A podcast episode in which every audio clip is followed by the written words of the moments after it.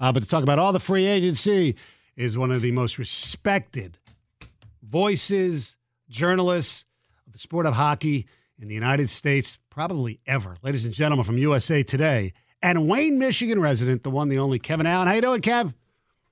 Doing great, Stoney. How are you? I'm doing good. Uh, let's talk uh, Red Wings first. I saw, I don't know if you would call them grades, but uh, you did say the, the Red Wings were winners in the early stages of free agency.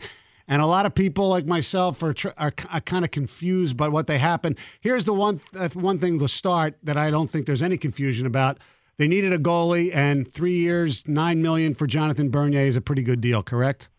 Well, absolutely, and uh, you know it was uh, a, a lot of teams were looking for goalies. There were five or six out there, and I think for the most part, the Red Wings landed who they wanted to get. I mean, Carter Hutton was the one everyone wanted, but uh, he took the opportunity in Buffalo just because he might be able to play more there, and I think he felt like he had a good fit. But Bernier is a veteran guy who can step in if Howard gets hurt. So, uh, and as you said, they they didn't have any goalies really under contract. They really had to make this move. All right, so that that's all good and done, but the other ones are kind of more controversial. And let's start with let's start with with Mike Green. And yes, he's still a pretty good player. The problem people have is a two years at that number and a he, they gave him a no trade contract uh, clause at least until February of 2020. Why does this make any sense for a team going through a rebuild? Well, because I think they're expecting that Filip Hronek is going to be brought up from Grand Rapids and try to be the you know the power play guy next year. And you know, do you want to do that by himself, where he has no one to sort of lean on, or do you want the you know the guy around that uh, you know he could sort of watch and learn from? I mean, it's a very similar situation to what you know Toronto did, where um, you know they had veterans on their roster and they brought in younger players as well. They knew the team wasn't going to be good, but you know, they didn't want a bunch of young players trying to figure it all out by themselves. So, you know, they kept some veterans around and you kind of lead on them.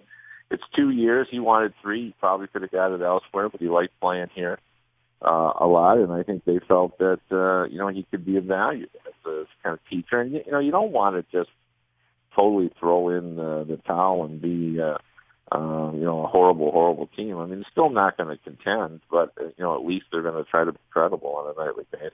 Hey, Kevin, uh, you say you don't want to throw in the towel and be a, you know, just a horrible, horrible team. But when you look at some of the contracts that come off the books in 2019 and 2020, and you know that guys like Vanek and Green could actually maybe help this team why not be absolutely horrible and, and try to go after a Jack Hughes in the draft, and then maybe in 2020 is the year that you kind of start to win?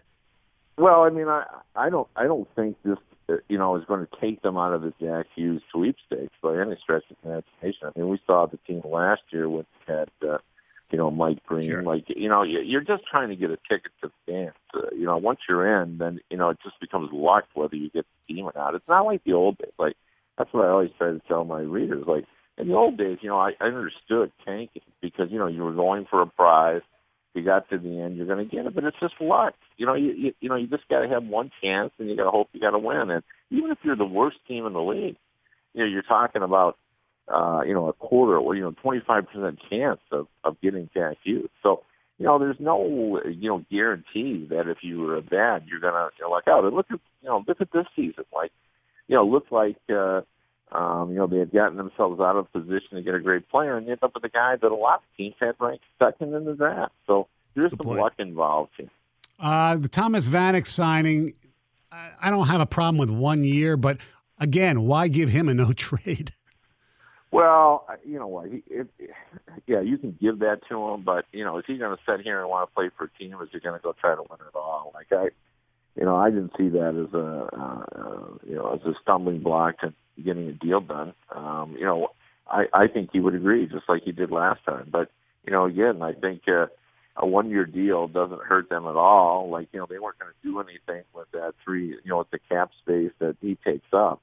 Uh, so just uh, you know, ride it out. Have a guy on your uh, uh, in your lineup that everybody likes. Uh, you know, the, you still have to be competitive. Like, uh, you know, I just don't understand think that like, well, we'll strip it down. I mean, you're you know, you're not going to be a a great team. You're going to get a chance in the Jack Hughes lottery, which is what you want. And you know, you're going to be down far enough that you're going to get a, probably a good player in the draft. Um, I mean, you got to be just totally miserable? I mean, where you increase your chances by ten percent? Like I, I just don't get that thinking. I mean, you still got to watch them. You know, I, you know, the Tigers, I watch them, you know, every day, and uh, you know, I I want to try to them, even though I know they're not going to do anything. You, you, you know, want them to be somewhat competitive. So you don't think even with you know the signings that happened yesterday, they still can even remotely get into like the eighth spot? I, you know, I don't, I don't think so. But you know, stranger things have happened, obviously. But uh, you know, they, you know, they're still going to have, they're still going to be young. There's still guys trying to figure it out. You know, Mantha and Anthony CU. I mean, we still don't know what we're going to get from them. I still, Larkin's pretty established. But you know, you're going to move Rasmussen into the lineup, who's going to be a first-year player. You know, I'm, I'm guessing we're going to see Zadina as well. Um, and these guys are going to be all guys that are trying to sort it all out on the fly. And just because they insert Mike Green and uh, Vanek into the lineup doesn't suddenly transform them into, you know, a Stanley Cup contender. And um, you know, I think it just gives us some guys that when things get, um, you know, tough because it sure looks like it's going to be tough. You know, they get guys to lean on, and they're not involved in the dressers kind of looking starry. Hey, Kevin, what about a couple things with the team? Not what we're talking about, but Gus Nyquist, his contract is up after 2019. Do you see him as a guy that's going to get dealt? And also, what do you know about Henrik Zetterberg and his status for this season? Well, I mean, the word is, is that he was going to, you know, come back. I actually talked to a couple of Swedish writers uh, uh, at the draft, and they both told me that that was sort of what was going around Sweden. That certainly he was going to try to play again. So, you know, we'll see, you know, how that uh, that plays out. I, you know, I think the the uh, the plan for the Red Wings hasn't changed by any of the signings. Like, you know, they see contracts coming off the book um, with Nyquist and the Kronwall and uh, and Jimmy Howard, and then you know they're going to have, in their estimation, enough to make uh, a bid for a free agent if they, uh, you know, next summer. The problem with that, of course, is, is that you know there's supposed to be a lot of defensemen available, but slowly but surely they've all you know, re-sign with their clubs, which is the norm in the NHL. So I don't know. I mean, is Erik Karlsson going to actually be out there next summer? I, I have my doubts about that. So I'm not sure. They may have a pile of money next summer, but um, as we've seen in the past, there may not be anybody to uh, to go after. Kevin Allen joins us on the uh, Troy Laser Hotline. Uh, did you happen to go down to uh, LCA to watch any of the developmental camp uh, this week?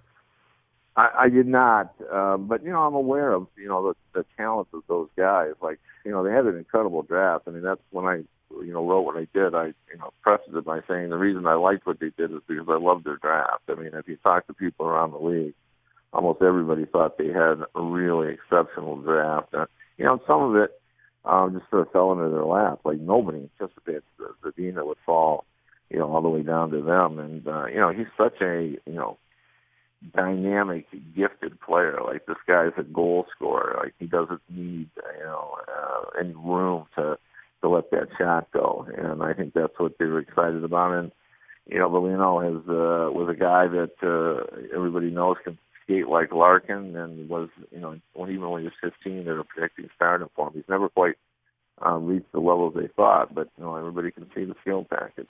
Uh, John Tavares uh, signing with uh, the Maple Leafs. Obviously, it was his childhood, you know, team growing up in Toronto. A good fit, and does it dispel the rumors that uh, Mike Babcock can't get free agents?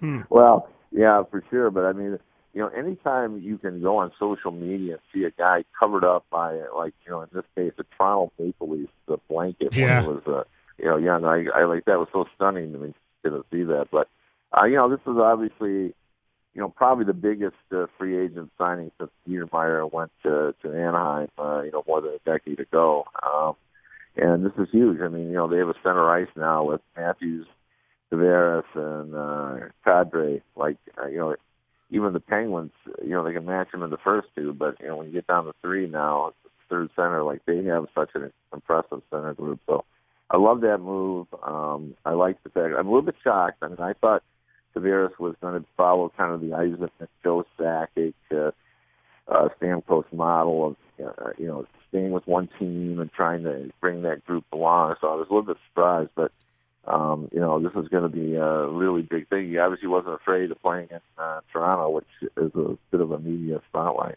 Kevin, I mean, they got to be the favorite to come out of the East right now, right? I mean, that, or, maybe Tampa Bay. I mean, Washington's Yeah. obviously coming off the cup. Yeah, I, I still don't love their defense. Uh, in fact, I don't even like it. Uh, I think they still they still need uh, a little bit of help there, um, and I think they'll get it. Like you know, uh, you know, Dubas, who's replaced Lamoriello, is a very aggressive general manager, and I suspect you know they've.